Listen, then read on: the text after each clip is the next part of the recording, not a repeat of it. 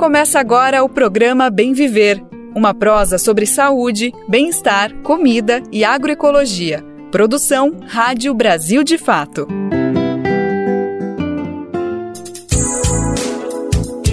Bora para mais uma? Hoje é segunda-feira, dia 8 de janeiro de 2024. É a segunda semana do ano começando, pois é. E com ela, mais uma edição do Bem Viver chegando para falar sobre tudo que acontece no Brasil e no mundo, sempre sobre a perspectiva popular que o Brasil de fato traz para as coisas. Bom, dia 8 de janeiro já fala por si, obviamente, que vamos falar sobre esse tema. Um ano da tentativa de golpe que o Brasil sofreu, que a democracia brasileira sofreu nesses atos golpistas que aconteceram por manifestantes bolsonaristas lá em Brasília. Esse é um assunto que a gente vai destrinchar bastante no programa de hoje, mas não é só sobre isso que se faz um bem viver, tem muitos outros temas importantes de agroecologia, meio ambiente, cultura, enfim, um monte de coisa pra gente atualizar. Meu nome é Lucas Weber e eu tô por aqui te fazendo fazendo companhia nessa próxima uma hora. Bora então, vem comigo, vem com a gente saber os destaques do programa de hoje que está só começando.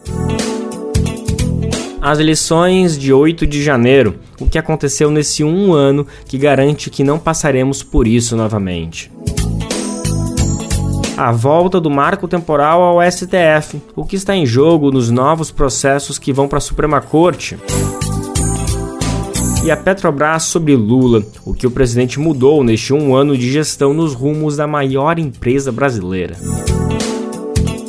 Antes de falar sobre todas essas notícias, é sempre bom lembrar que o horário do nosso programa é de segunda a sexta-feira a partir das 11 horas da manhã. Pelo rádio você nos confere aqui na Grande São Paulo, sempre na 98,9 FM, isso na Grande São Paulo pela nossa querida, nossa grande parceira, a RBA, a Rádio Brasil Atual. Fora isso, a gente também está pela internet para o mundo inteiro por meio da rádio web, site radiobrasildefato.com.br. Lá você confere a gente aonde ser que você estiver. Fora isso, você também pode conferir no seu tempo, no seu jeito, a hora que você quiser. É só acessar o Bem Viver por meio das principais plataformas de podcast, Spotify, Deezer, Google Podcast, por aí você encontra. Fora no nosso site, que a gente também deixa guardadinho o Bem Viver para você ouvir quando quiser.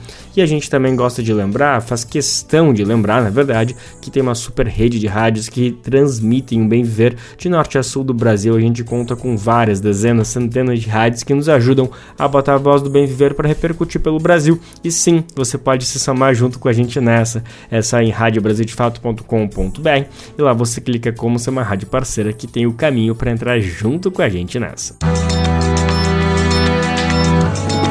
Brasil de Fato 20 anos. Apoie e lute.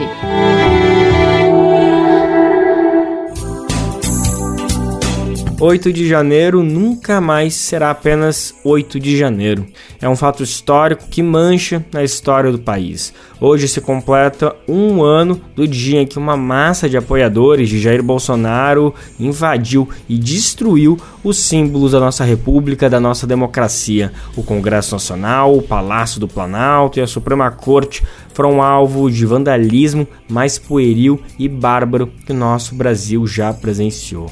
O cálculo do prejuízo foi de cerca de 20 milhões de reais. É uma estimativa que certamente é subestimada. Afinal, a gente precisa levar em conta que tudo que foi destruído tem obras de arte originais, presentes recebidos por outras nações que datam de séculos. Então não existe como a gente calcular esse prejuízo é sem dúvida incalculável. Existem coisas que são apenas presentes simbólicas, não tem como colocar um preço. Bom, e a gente ainda precisa discutir sobre a punição sobre essas pessoas, esses responsáveis por todo esse prejuízo que com certeza vai perdurar por anos, por décadas pelo Brasil. Esse é um ponto que ainda carece de respostas, afinal, no momento, a gente tem 66 pessoas presas, sendo que se calculam que 20 mil pessoas estiveram na Praça dos Três Poderes naquele 8 de janeiro. E dentro desse grupo de pessoas que estão presas, 25 seguem detidas e são investigadas por financiar ou incitar os ataques. Mas até agora não há uma resposta concreta, definitiva, de fato, de quem estava por trás, no suporte, no apoio para essa tentativa de golpe tomasse essas proporções que teve. Hoje, pode ser que a gente tenha novas novidades, tenham novos fatos que tragam mais luz para essas questões. Afinal, acontece em Brasília, começa a acontecer hoje o evento Democracia Inabalável, que vai reunir chefe dos três poderes, autoridades de todo o país, além de aproximadamente 500 convidados. O evento tem o objetivo de marcar essa data, 8 de janeiro, e mostrar como a democracia venceu. Nesse momento, nossa reportagem está lá em Brasília, na Praça dos Três Poderes, acompanhando todo esse evento. A gente vai destrinchar tudo o que aconteceu.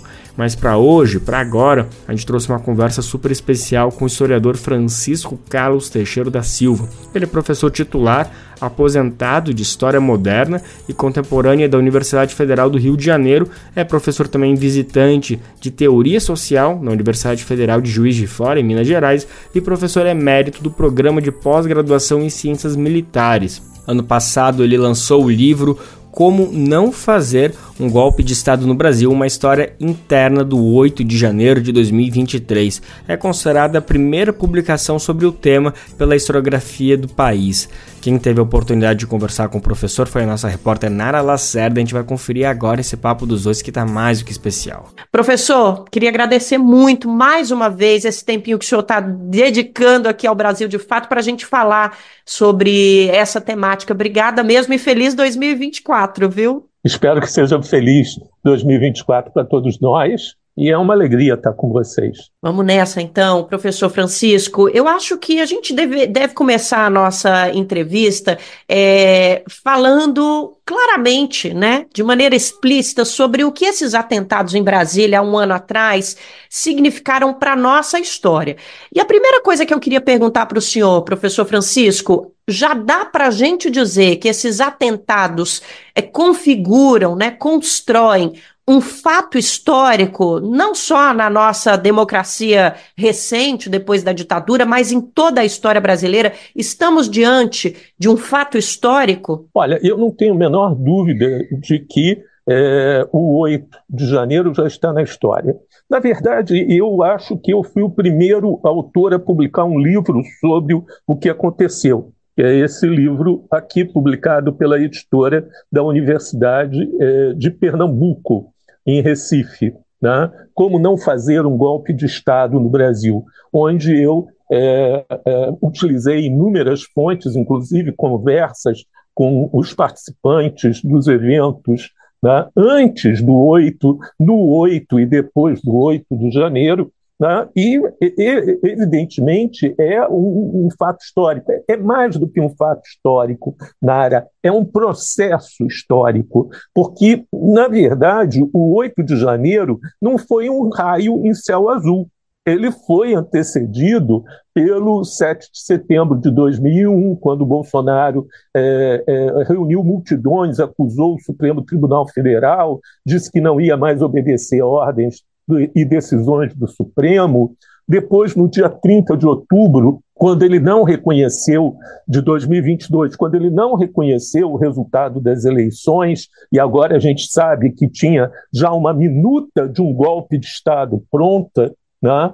É, e depois, no dia 12 de dezembro de 2022, quando houve ensaio geral do 8, com quebra-quebra em Brasília, né? era o dia da diplomação é, do Lula né, como vencedor das eleições. Então, na verdade, ele já vinha anunciando o golpe, isso é um processo, um processo que se deu é, desde antes da eleição dele. Ele acusando né, é, o sistema eleitoral, depois ele dizendo que na própria eleição dele teve fraude, né, que ele devia ter ganho no primeiro turno e coisas desse tipo. Então, mais do que um fato histórico, um fato isolado, é um processo histórico que já está é, sendo incorporada à história contemporânea do Brasil. E como processo histórico, é, professor, daqui a pouquinho a gente vai falar sobre o que transcorreu, o que aconteceu nesse um ano depois desse fato, mas antes, é, para a gente entender como processo histórico, o senhor acha que ainda existe, então, possibilidade desse tipo de movimentação trazer consequências ao, ao, Brasil, quer dizer, essa movimentação é, que a gente pode chamar explicitamente de é, inclusive golpista também, né? Porque houve uma tentativa de golpe. Ainda corremos risco, já que estamos falando de um processo? Veja só, eu diria que é, há uma conjuntura mundial favorável a essa ascensão dessas forças extremistas.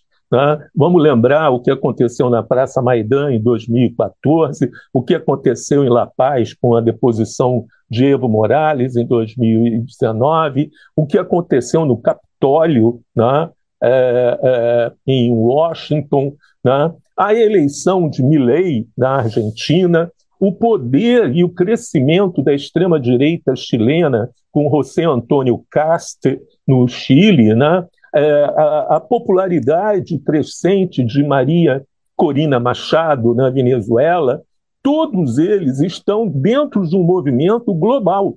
E talvez a prova mais completa bom, e, e, e, definitiva disso seja a chamada Carta de Madrid, né? um documento assinado por todos esses personagens em Madrid, em 2021, sendo promovido pelo partido Vox, um partido neofranquista espanhol, liderado por Santiago Abascal, que tem uma grande penetração é, nos países é, hispanohablantes. E essa carta, absolutamente de caráter é, extremista, com uma linguagem de Guerra Fria, foi assinada pelo Milley, foi assinada pelo Eduardo Bolsonaro, foi assinada pela Bia Kiss, foi assinada pela Maria Corina Machado, pelo José Antônio Castro. Então, na verdade, eu queria chamar atenção para um segundo ponto aqui, quer dizer, nós precisamos dar nomes a esse processo. E não é simplesmente direita ou conservador. Essa carta, o conteúdo dela, organizado pelo partido Vox,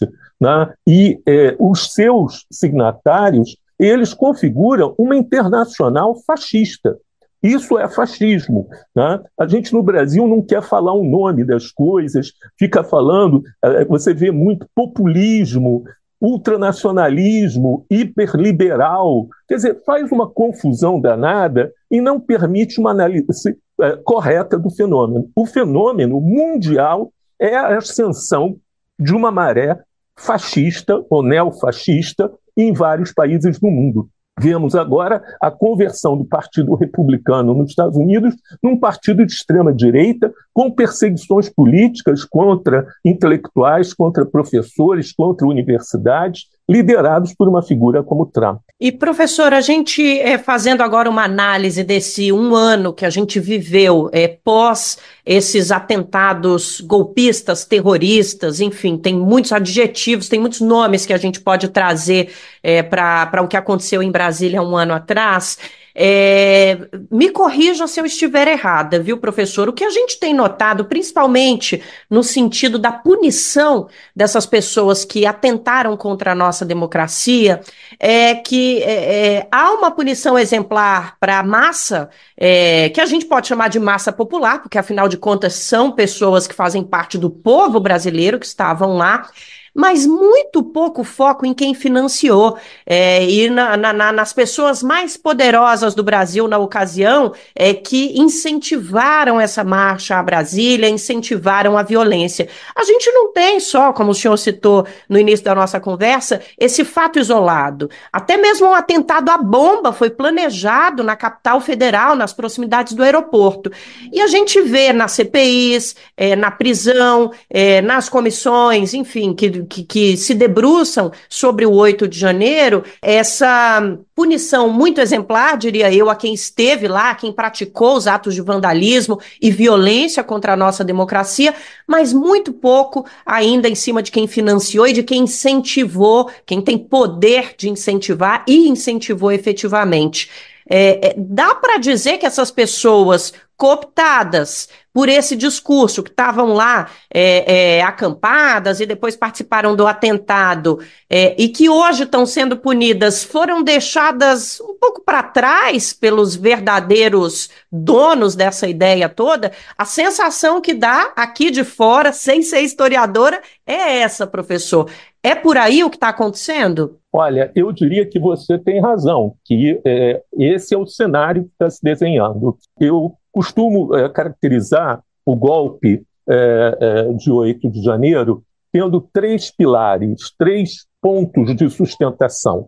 Uma massa popular bolsonarista, muito mal formada. Eu tive no acampamento dito patriótico aqui no Rio de Janeiro, em Brasília, já estava na intenção de escrever o livro, não sabia do golpe, mas imaginava que, que esse processo de radicalização não terminaria bem. E o que eu vi foi uma massa de pessoas com uma péssima formação política, com uma incapacidade de compreender as coisas, com cenas, inclusive patéticas, de é, orações públicas perante monumentos, muros, fachadas de prédio, até pneu de automóvel, né? coisas assim muito esquisitas, fazendo, é, tentando fazer conexão pelo telefone com Deus, né?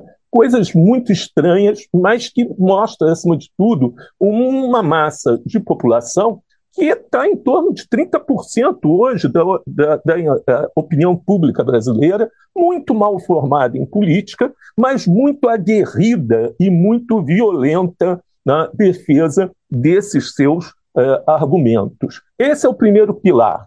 O segundo pilar do golpe estava no governo do Distrito Federal, onde o ex-ministro da Justiça né, de Bolsonaro se tornou secretário de Segurança e organizou não só a minuta do golpe, né, mas organizou também uma forma de impedir a polícia militar do Distrito Federal de conter a população. Na verdade, a polícia militar do Distrito Federal apoiou, conduziu, né, deu salvo-conduto para que essa multidão, a gente calcula que estavam ali reunidas umas 20 mil pessoas, para é, é, o saque dos é, poderes da República.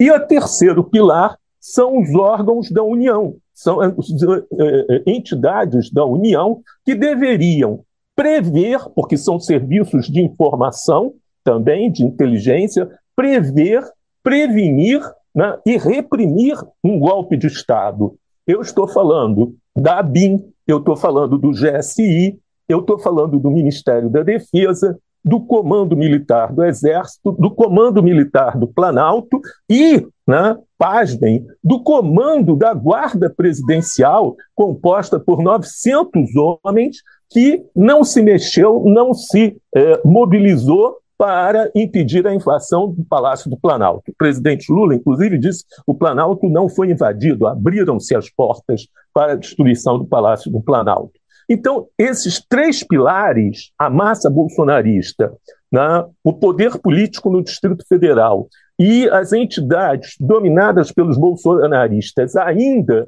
em janeiro né, de, desse ano, né, eram, foram os três pilares do golpe. Mas o que a gente vê é exatamente isso, Nara, que você falou. Só a massa bolsonarista, esses desinformados, mais violentos e fanáticos, que estão sendo punidos exemplarmente, penas até de 17 anos de prisão. Em compensação, aqueles que estavam dentro dos órgãos né, é, de é, prevenção a esse tipo de coisa, que não cumpriram o seu papel, que agiram por ação ou inação, porque teve ação também. Por exemplo, o comandante do Exército, na ocasião, mobilizou blindados para proteger a Praça dos Cristais, onde estava organizado o acampamento patriótico, dito patriótico, e da onde saiu é, a massa para destruir é, é, Brasília, e da onde saiu, inclusive, né, o material para a bomba que seria colocada num caminhão-tanque nas imediações do aeroporto de Brasília. O comando militar ele é, mobilizou, ele colocou na rua carros de combate para impedir a Polícia Federal de ir lá prender essas pessoas. Então houve inação, mas houve também ação nesse sentido. Então essa justiça está particularmente muito desigual entre essas partes que participaram do complô né, do 8 de janeiro.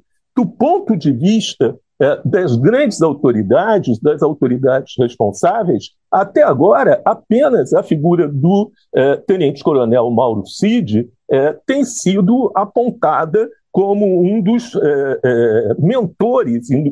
No telefone dele se encontrou também outra minuta uh, do golpe, né, uh, nesse sentido, Então, apenas ele, e assim mesmo ele já está em casa e não há nenhum inquérito eh, IPM, inquérito policial militar, para eh, saber-se das responsabilidades desses outros militares que estavam em comando na ocasião. Professor, para a gente finalizar a nossa conversa, muito do que a gente é, é, trouxe aqui nesse nosso papo de início de ano virou meme na internet. Hoje, no Brasil, os processos históricos, os acontecimentos históricos, eles é, guardam essa diferença em relação ao que a gente viu antes, né? principalmente até a década de 1990. A população se manifesta muito sobre qualquer fato que acontece no Brasil hoje por causa das redes sociais e por causa dessa diversidade de vozes, né? E muito do que a gente conversou aqui hoje virou piada. Antigamente virava piada na televisão, é, no, no, no, nos jornais, é, na parte de humor dos jornais e das revistas.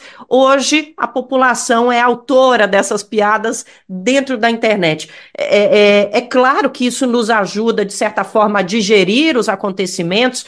O senhor trouxe, por exemplo, né, as situações é, constrangedoras de tentativa de comunicação com extraterrestres, com Deus, é, é, orações para muros de quartéis, tudo isso vira piada, mas a gente precisa encarar também é, de maneira séria para que a gente consiga digerir completamente, né? Podemos até começar pela graça, mas precisamos digerir de uma maneira democrática é, e objetiva. É, é, o senhor acha que a gente está conseguindo seguir esse caminho? O senhor tem um livro sobre o assunto, é, temos outros especialistas, é, outros pesquisadores e pesquisadoras se debruçando, temos o poder público também é, contando os prejuízos, tentando recuperar os prejuízos. Queria uma avaliação do senhor sobre como nós estamos olhando para esse fato agora no Brasil, um ano depois. Você tem razão, quer dizer, a proliferação né, dos atores nas redes sociais, ela permite claramente que é, nada fique tanto tempo oculto né, nesse momento. Mas também o papel dessa imprensa né, que é nova no Brasil. É a imprensa que está sabendo utilizar profundamente, não é a grande empresa é, corporativa né, é, na área de informações, mas essa imprensa rápida, ligeira, que usa as redes e que consegue ter é, várias fontes diferenciadas para o debate. Isso é uma novidade, uma novidade muito bem-vinda né? É, e vocês é, desempenham um papel muito importante nesse processo de autoconhecimento do país. Chamaria atenção para uma coisa, quer dizer, está em moda agora, vindo da teoria literária, passou para o jornalismo, e do jornalismo passou para o conjunto da sociedade, a ideia de que tudo são narrativas. E as narrativas se equiparam, cada um tem a sua narrativa. Isso não é bem assim, pelo menos para nós em história não é assim. A narrativa de um prisioneiro de um campo de concentração nazista, ela não é equivalente à narrativa do é, guarda SS que tomava conta e executava é, esses prisioneiros. Se a gente equiparar as duas coisas e dar o mesmo valor é, acadêmico, heurístico, a gente vai estar cometendo um erro enorme e podemos chegar à conclusão que não houve o Holocausto né, que eram tudo colônias de férias e coisa parecida. Então a gente tem que ter cuidado com essa noção de equiparar narrativas. As narrativas, se existem narrativas históricas, elas são fundamentadas sobre documentos, análise e um método de pesquisa que é absolutamente colocado à disposição de todos para confirmar a sua fidedignidade. Então, eu queria chamar atenção a essa noção de narrativa. A segunda coisa que eu chamaria bem atenção é que hoje na sociedade brasileira, e na política principalmente, existem dois grupos de pessoas. Uns que acham que está na hora de virar a página, de esquecer a questão do golpe, de reconciliar, de união né, nesse sentido, e de que o governo Lula não pode ser marcado pela a ideia de ser o governo do golpe, que tem coisas muito boas aí, o crescimento do PIB, controle da inflação, né, é, é, aumento dos, dos, empregos formais, a, a é, carteira assinada está aí no seu apogeu, e que é preciso colocar uma agenda positiva em vez de se falar tanto no golpe. E existem aqueles, em que eu me incluo, de que é, é, é, o motivo da nossa conversa hoje. O golpe existiu, foi né, é, brutal. Tivemos, é, no dia 8, na iminência de ter o afastamento de um presidente, através da ação de alguns é, homens esclarecidos naquele momento, o, o ministro Dino, Flávio Dino, o, o, Ricardo Capelli, o Adidamus, o Jorge Messias, que desempenharam um papel importante para, inclusive, impedir que fosse implantada uma GLO como se queria e que confirmaria, então, o golpe de Estado. Né? Então, é, é, na verdade, é, eu creio que não podemos esquecer isso e que não é possível virar a página de uma história se essa história não está plenamente conhecida e sabida. É preciso ter clareza de que esses momentos, pelo mais dolorosos que sejam na nossa história, eles merecem ser é, discutidos e aclarados. Professor Francisco Teixeira, muito obrigada mais uma vez por estar junto com o Brasil de Fato nessa tentativa de fortalecer a nossa democracia, encarar os nossos fantasmas, não jogar nada para debaixo do tapete, porque a gente quer um novo ano real nesse 2024, mas a gente também quer olhar para o nosso passado de maneira saudável. Então, só tenho a agradecer, viu, professor? Eu que agradeço muito a vocês. É, e aqui de São Paulo, da Rádio Brasil de Fato, Nara Lacerda. Bom, tem muita coisa para a gente discutir sobre esse assunto, um ano do 8 de janeiro. A gente vai trazer isso ao longo da semana, né? Com certeza a gente precisa acompanhar todos esses desdobramentos, conversando com quem está estudando esse dia terrível para ter certeza que nunca mais se repita. Vamos seguir falando de ameaças que rondam Brasília, mas agora é de outra ordem. São outros personagens, mas que de certa forma a gente até poderia fazer algum paralelo. Mas de fato o que a gente vai falar agora é sobre a discussão do marco temporal que volta ao Supremo Tribunal Federal. Todo mundo acompanhou como essa foi uma novela que perdurou muito tempo e parecia que estava encerrada, né? Mas no final do ano ela voltou à tona. A gente está falando dessa tese jurídica que cria um novo entendimento para a demarcação de terras indígenas. Verdade, isso é uma maneira bem polida e formal de falar, porque na prática é uma inversão completa do sentido lógico das coisas, uma ameaça com todas as letras. Pelo marco temporal, só poderiam ser demarcados territórios que estavam ocupados pelos povos indígenas em outubro de 1988, quando foi promulgada a Constituição. Isso significa ignorar os séculos de invasão e destruição dessa população por parte dos colonizadores.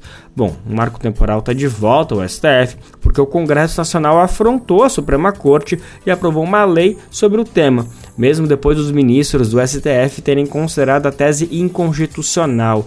E agora, então, partidos políticos questionam essa ação do Congresso, essa afronta, e cabe então aos ministros avaliarem se os deputados e senadores de fato poderiam ter aprovado essa lei. Complicado, né? Por isso que o nosso repórter Murilo Pajola está aqui para explicar o que está acontecendo o marco temporal das terras indígenas voltará a ser analisado pelo STF, o Supremo Tribunal Federal, em 2024. Isso deve ocorrer apesar de o marco temporal já ter sido declarado inconstitucional pelo mesmo Supremo Tribunal Federal, em setembro do ano passado. Pela tese jurídica repudiada por indígenas e defendida pelo agronegócio, os povos originários só têm direito às terras que ocupavam em 5 de outubro de 1988, ou seja, a data em que a Constituição foi promulgada. No Supremo, a lei do marco temporal será discutida em três ações diferentes, duas contra e uma a favor da tese ruralista. Os processos envolvem oito partidos políticos de oposição e situação e a APIB, a Articulação dos Povos Indígenas do Brasil. As ações serão relatadas pelo ministro Gilmar Mendes, que tem laços notórios com ruralistas e é também um fazendeiro. No ano passado, ele votou contra o marco temporal, mas durante a análise do tema criticou a política indigenista por destinar, aspas, muita terra, aspas, aos povos originários.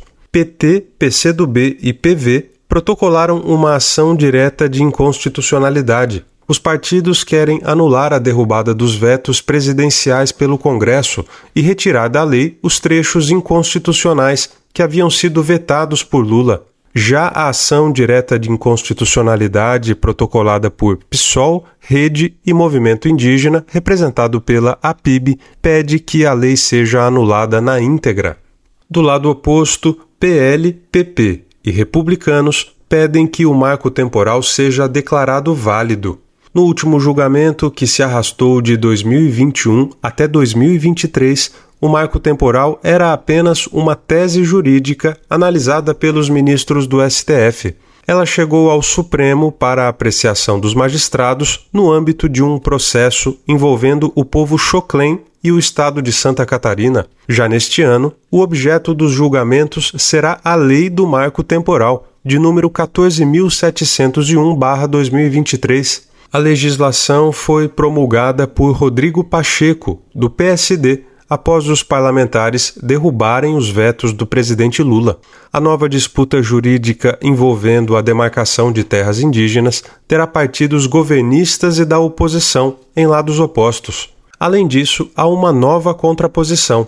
De um lado, o Congresso, que tem a maioria favorável ao marco temporal, e de outro, o Supremo, que já declarou a lei inconstitucional. Na queda de braço entre legislativo e judiciário, especialistas já analisaram que a última palavra deve ser do STF, pela Corte ser responsável pelo controle constitucional. Agora, porém, o marco temporal é uma lei federal e sua invalidação poderia trazer altos custos políticos à Corte em meio a uma relação já conturbada com o Congresso. A primeira passagem do marco temporal pelo STF foi marcada por longos hiatos provocados por ministros que pediram vista, que significa mais tempo para analisar o tema.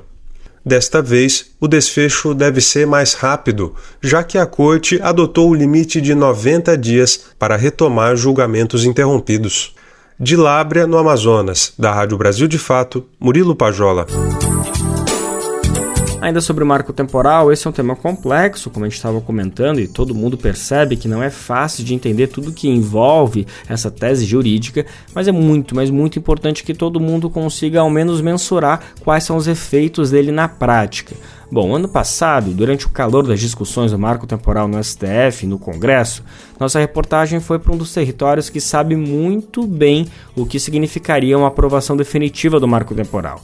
A gente está falando do povo Tabajara, que desde 1600 tem o território ameaçado. Eles chegaram a ser expulsos da terra e muito tempo depois conseguiram retomar por meio desse processo que a gente conhece como retomada indígena mas tudo isso voltou a ser ameaçado com o marco temporal por conta dessa revirada que o Congresso está fazendo. A gente vai entender agora melhor quem conta pra gente todos esses detalhes, essa história do povo tabajara é Daniel Lamir.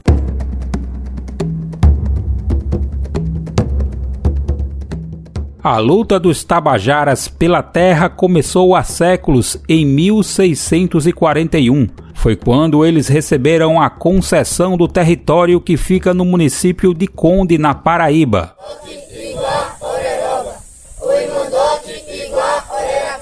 Natália Tabajara, liderança do povo, afirma que neste cenário histórico, o marco temporal é uma catástrofe. Esse marco temporal, ele é a catástrofe dos povos indígenas tanto daqueles que já lutavam antes da Constituição, tanto daqueles que só é, reivindicaram depois, por todo um processo de silenciamento, por todo um processo de exclusão da sociedade, e ele vem trazer para cada um de nós a perca de direitos já garantidos, né?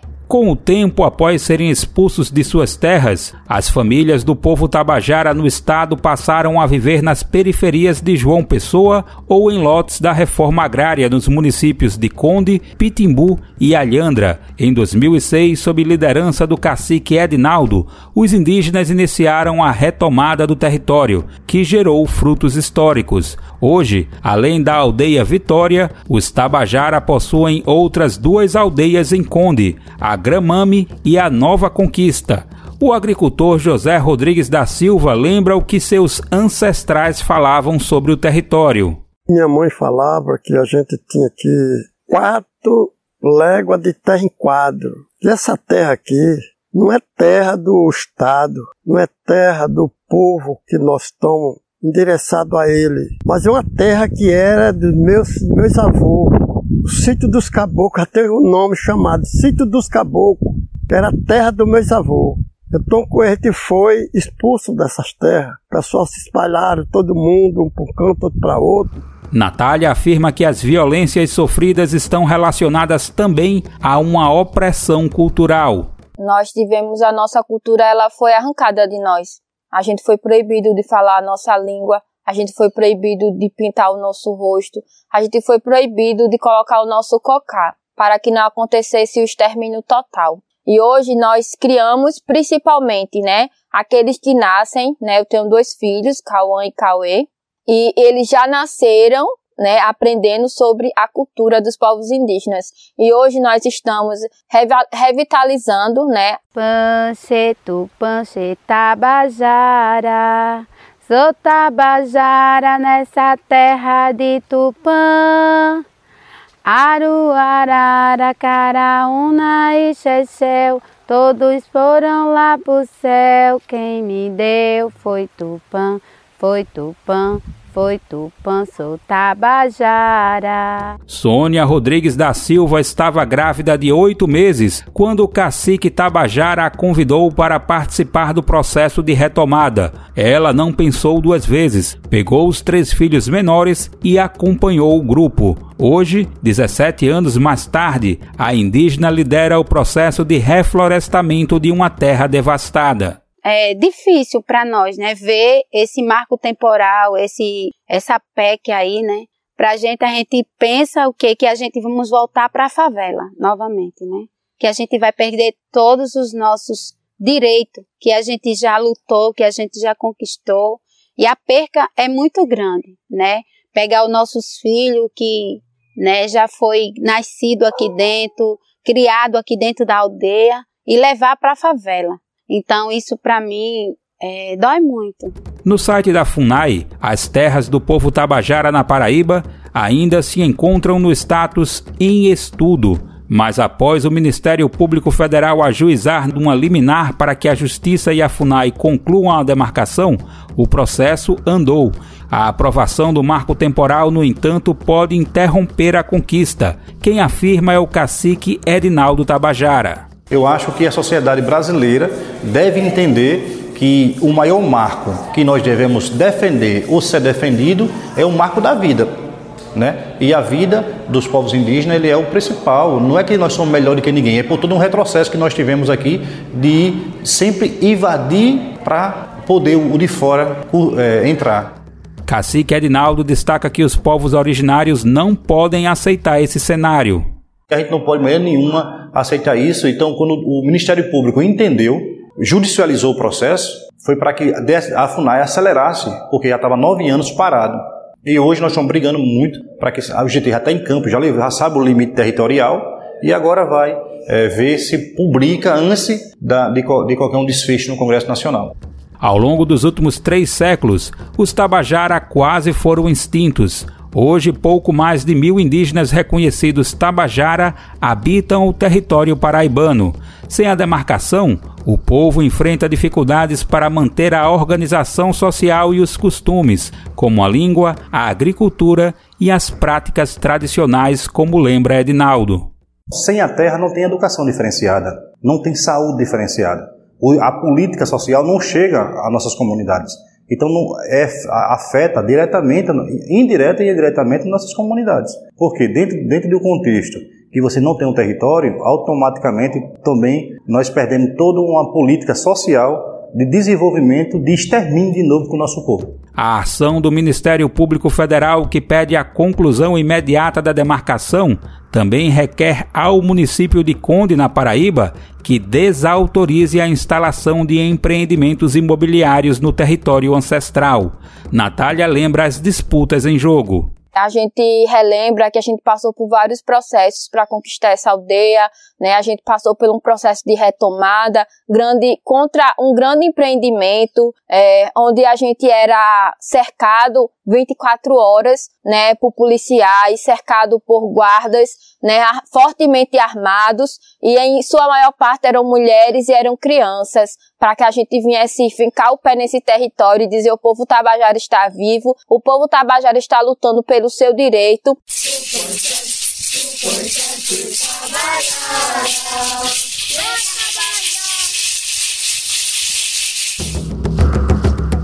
Da Rádio Brasil de Fato com reportagem de Pedro Estropaçolas de Conde na Paraíba. Locução Daniel Lamir.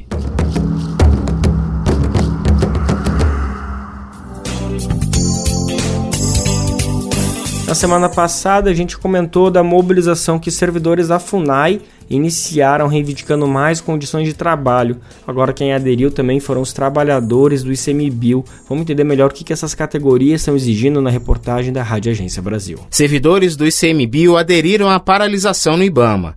Agora, mais de 2 mil trabalhadores estão fora de atividades de fiscalização do meio ambiente.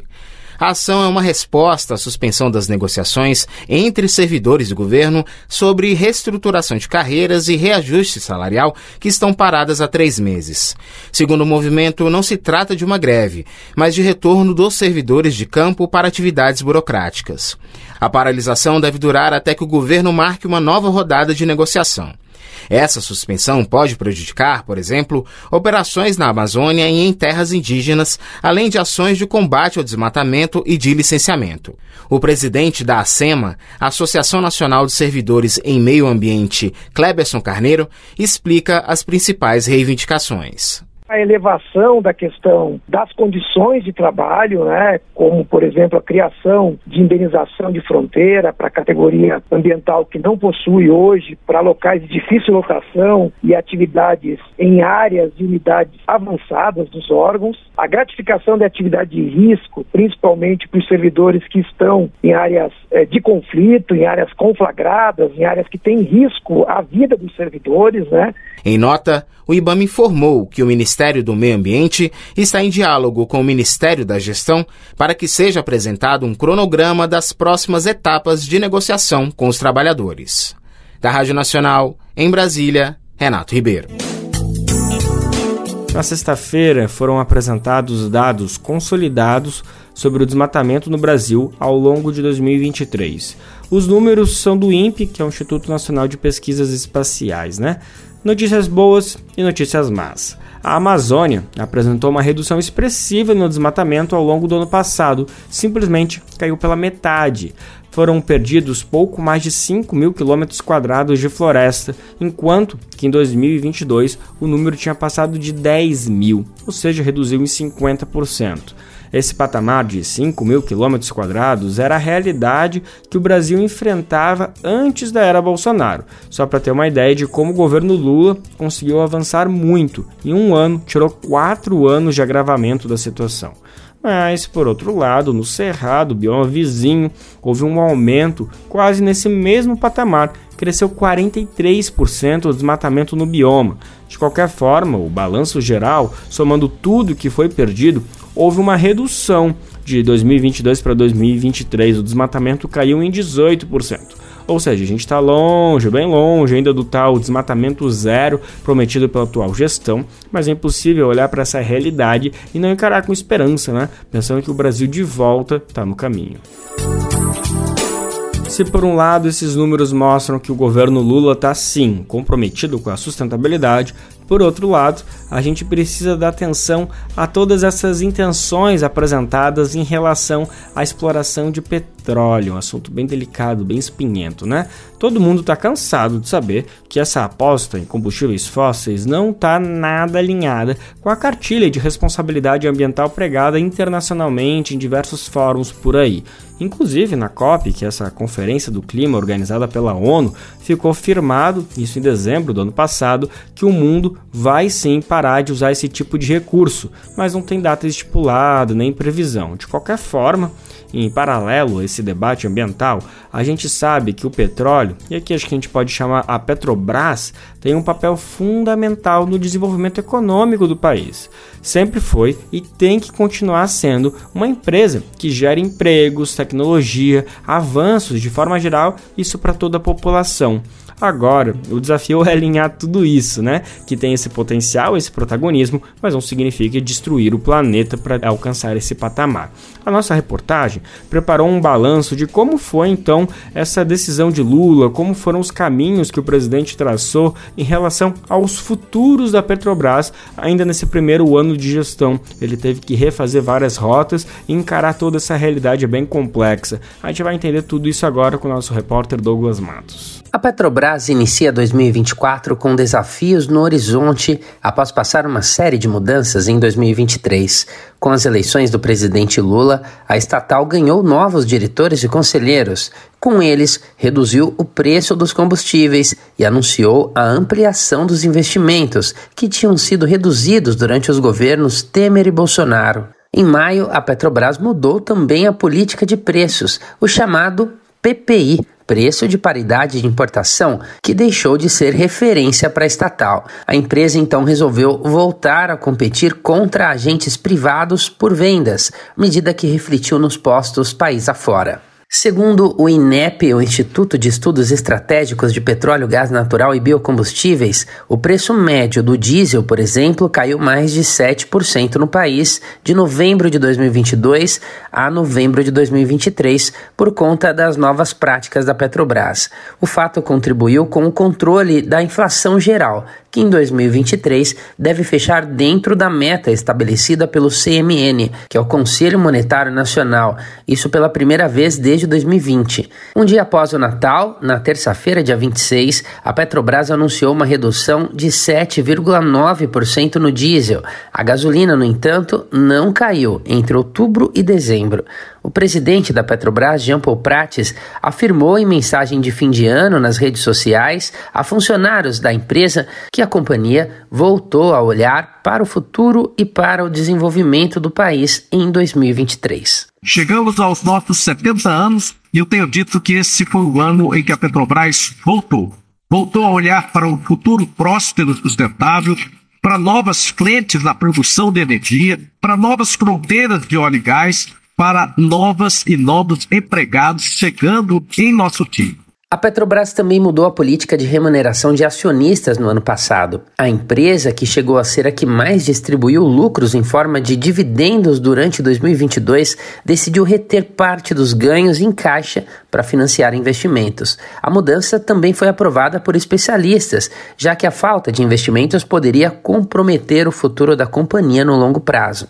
E em se tratando de investimentos, a Petrobras anunciou um plano estratégico para os anos de 2024 a 2028. Esse plano prevê um aporte de 102 bilhões de dólares, algo em torno de 500 bilhões de reais.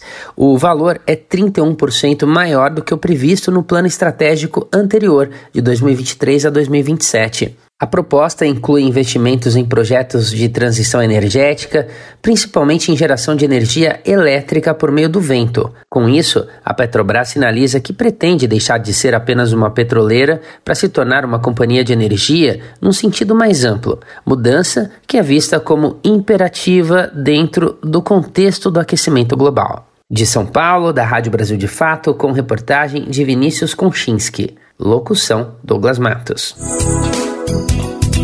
Como a gente ouviu bem na reportagem, não se trata apenas de um debate sobre sustentabilidade, adequar os esforços para o que o mundo exige.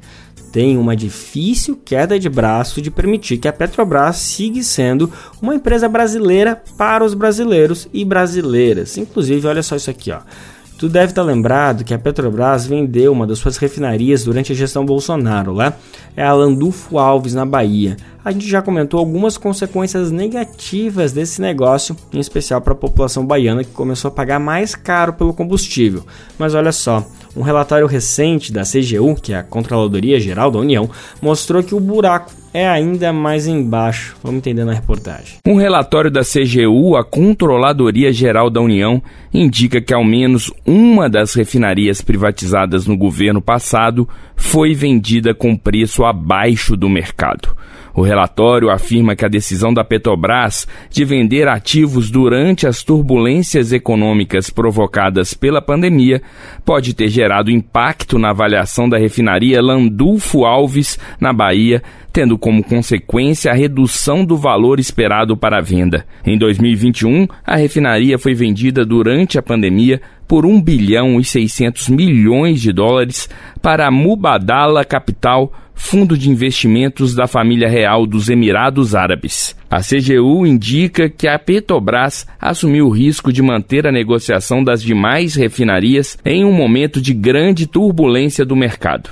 Em manifestação preliminar ao relatório da CGU, a Petrobras disse discordar da interpretação sobre o risco. No documento, a estatal afirmou que a venda de refinarias fazia parte da redução da dívida da empresa, adequação regulatória e melhor alocação de investimentos. Mesmo assim, a estatal postergou o cronograma de privatizações para superar a crise no mercado.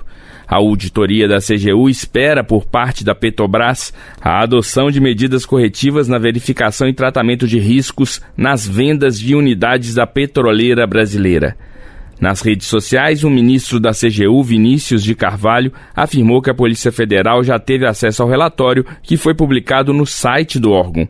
No final de dezembro, a Petrobras anunciou que está negociando a recompra da antiga refinaria Landulfo Alves, renomeada como Refinaria de Mataripe, pelo fundo Mubadala. Da Rádio Nacional em Brasília, Gésio Passos. Ainda sobre economia, na semana passada o governo divulgou isso aqui, ó. O Brasil quitou mais de um bilhão de dívidas com a Organização das Nações Unidas em 2023, a ONU. Além disso, o país manteve as contribuições regulares para a entidade, garantindo assim o direito de voto do país na Assembleia Geral de 2024. No total, o Brasil desembolsou 4,6 bilhões de reais em compromissos regulares e atrasados com organismos internacionais, cotas de bancos multilaterais e composição de fundos. Os pagamentos ainda garantiram que o país participasse com voto em organismos como a Organização Internacional para as Migrações, a Agência Internacional de Energia Atômica e o Tribunal Penal Internacional. Nessa reta final de programa, a gente tem um pedido super importante para que seja feito, né? A gente vai repercutir bastante isso, mas é importante começar já a falar para todo mundo que estiver nos ouvindo. Escuta só, a família do indigenista Bruno Pereira pede ajuda para tratar o câncer do filho. Todo mundo lembra, né, que Bruno foi assassinado no ano passado enquanto fazia uma expedição na Amazônia, no Vale do Javari, que fica no Amazonas. Hoje, a família está organizada por uma vaquinha por conta dessa doença do filho do indigenista. A gente vai saber mais detalhes de como que a gente pode participar, de como todo mundo pode ajudar. Agora na reportagem, quem conta pra gente é Douglas Matos. O filho da antropóloga Beatriz de Almeida Matos e de Bruno Pereira, o indigenista assassinado no Vale do Javari em 2022, foi diagnosticado com um câncer agressivo e a família precisa de auxílio financeiro para o tratamento. Uma campanha no site Vaquinha busca arrecadar recursos para importar um medicamento no valor de 2 milhões de reais. Pedro, de 5 anos, tem neuroblastoma estágio 4, um tumor maligno que atinge partes do sistema nervoso ou as glândulas adrenais. Segundo o site da campanha, a luta de Pedro é para que o câncer não se espalhe, e isso só pode ser evitado com um medicamento caríssimo, o beta-dinutuximab, que tem de ser importado e não é oferecido pelo SUS. Bruno Pereira foi assassinado a tiros junto com o jornalista britânico Don Phillips por uma quadrilha de pescadores ilegais em Atalaia do Norte, no Amazonas, perto da entrada da terra indígena Vale do Javari. Os dois navegavam de barco quando foram vítimas de uma emboscada. Indigenista tinha se licenciado da FUNAI durante o governo Bolsonaro, após ser exonerado de um cargo de chefia pelo então ministro da Justiça Sérgio Moro. A exoneração dele foi uma retaliação motivada pelo trabalho de Bruno em defesa da Amazônia. O ex-presidente da FUNAI, a Fundação Nacional dos Povos Indígenas, Marcelo Xavier, foi indiciado pela PF, a Polícia Federal, pelas mortes de Bruno e Dom. Xavier é acusado por homicídio com dolo eventual, mas nega responsabilidade pelos assassinatos. Fora da FUNAI, Bruno foi trabalhar diretamente para os indígenas do Vale do Javari. Ele chefiava o setor de monitoramento, coletando dados sobre invasões e encaminhando esses dados às autoridades. Os suspeitos de executar o duplo homicídio estão presos e aguardam o término do julgamento. A PF apontou o pescador Rubem Dario da Silva Vilar, está preso como mandante do crime. Um dos trechos do texto da campanha de arrecadação para a compra do medicamento contra o câncer acrescenta que, abre aspas, Pedro é filho do Bruno, Pedro é filho da Beatriz, Pedro é nosso filho, é filho do Brasil. Salve Pedro, fecha aspas. As informações sobre como participar da campanha estão no site do Brasil de Fato, na versão online dessa matéria. Da Rádio Brasil de Fato, com reportagem de Murilo Pajola em Lábrea, no Amazonas. Locução: Douglas Matos. E agora sim, para encerrar o programa de hoje, a gente separou uma notícia que ajuda a entender a importância dessa retomada de políticas públicas que foram apagadas nos últimos anos. E no caso, a gente está se referindo aos mais médicos. Embora tenha trazido muitos ganhos supervisíveis e de fácil percepção para todo mundo, o que não faltaram foram críticas, né? Todo mundo ouviu pessoas inventando histórias para deslegitimar a existência desse tão importante programa. Mas agora, recentemente, a Universidade de Brasília publicou um estudo que listou alguns dos ganhos sociais e econômicos para toda a sociedade em virtude da existência dos mais médicos. Só para tu ter ideia, em 10 anos o programa proporcionou uma economia de 30 milhões de reais, isso em internações por doenças evitáveis no nosso querido SUS. Vamos saber mais detalhes desse grande avanço, disse que o Mais Médicos já conquistou e com certeza vai continuar conquistando. Em 10 anos, o programa Mais Médicos resultou em uma economia de 30 milhões de reais em internações por doenças evitáveis no SUS. Essa é uma das conclusões de uma pesquisa da Universidade de Brasília que analisou mais de 570 estudos sobre o programa que começou a funcionar em 2013. O trabalho desses médicos nas comunidades contribuiu para evitar internações relacionadas, por exemplo, a diabetes, hipertensão, obesidades e infartos, como explica a pesquisadora da UNB, Leonor Santos. Então, comparando internações evitáveis no município com médicos, por mais médicos, e com municípios que não aderiram, houve um impacto significativo, reduzindo as internações. O que quer dizer isso? Melhorou a qualidade de vida da população, a população estava medicada, não precisou ser internada, continuou com o seu processo produtivo, com a sua vida familiar, tudo isso. A pesquisa indica também uma redução na taxa de mortalidade infantil em municípios com índices elevados antes do programa. Além disso, o levantamento revela a satisfação da população com o atendimento dos médicos. O servidor público Jacques Silva conta como foi o atendimento por profissionais do Mais Médicos na Paraíba. Eu fui atendido por um médico do programa Mais Médicos numa cidade do interior da Paraíba. Não era nada grave, foi um posto de saúde e o atendimento foi, foi excepcional. O médico foi muito atencioso. O atendimento ele não é diferente de um, de um atendimento de um médico brasileiro. Né? Os médicos cubanos eu fui atendido por dois já. Eles foram ambos bem atenciosos e bem competentes no que eles, que eles ofereceram como um trabalho, né? A pesquisa da Universidade de Brasília ainda analisou que a saída de mais de 8 mil médicos cubanos do programa em 2018 impactou negativamente a assistência à população. Um dos dados é que 30% dos profissionais do Mais Médicos foram para localidades não prioritárias. E houve ainda a substituição indevida de 57% dos médicos contratados pelas prefeituras por profissionais do programa, como destaca a pesquisadora Leonor Santos. Municípios que não eram prioritários receberam médicos. Se esse médico, em vez de ficar no município não prioritário, estivesse lá onde ele era mais preciso, o impacto seria ainda maior. Outra coisa que também era proibido, mas que aconteceu, é que o gestor local, ele demitia cinco médicos que estavam lá para receber o do mais médico. Não era permitido isso. O mais médicos era para acrescentar a equipe já existente. Essa substituição indevida de médicos, se não tivesse havido isso, teríamos um impacto até maior do que esse que já foi observado. No governo passado, Mais Médicos foi substituído pelo programa Médicos pelo Brasil, que acabou diminuindo seu escopo de atuação. Em 2023, o governo federal relançou Mais Médicos, que conta hoje com atuação de mais de 28 mil profissionais pelo país. Com produção de Joana Lima e Ivan Richard, da Rádio Nacional em Brasília, Gésio Passos. E assim a gente anuncia que o Bem Verde hoje fica por aqui, não sem antes lembrar que amanhã a gente está de volta com certeza sim ou com certeza nesse mesmo bate-horário, nesse mesmo bate-local, a partir das 11 horas. Você nos confere na Rádio Brasil Atual 98,9 FM na Grande São Paulo ou no site rádio brasildefato.com.br, isso para a internet e para o mundo inteiro nos ouvir. O programa também vai ao ar em diversas rádios pelo país e a lista completa de emissoras que retransmitem o Bem Viver você encontra no nosso site, na matéria matéria de divulgação diária do programa. A gente aproveita para agradecer esses veículos por estarem com a gente. E lembrando também que o Bem Viver fica disponível como podcast no Spotify, Deezer, iTunes e Google Podcast. A apresentação e roteiro deste programa foi de Lucas Weber, edição e produção de Mariana Lemos, Daniel Lamir e Douglas Matos, trabalhos técnicos de Lua Gatinoni, Edson Oliveira e André Paroche, coordenação de rádio e TV Muniz e Ravena, diretora de programas de áudio Camila Salmásio, direção executiva Nina Fidelis, apoio toda a equipe de jornalismo do Brasil de Fato. Você ouviu o programa Bem Viver, uma prosa sobre saúde, bem-estar, comida e agroecologia. Produção Rádio Brasil de Fato.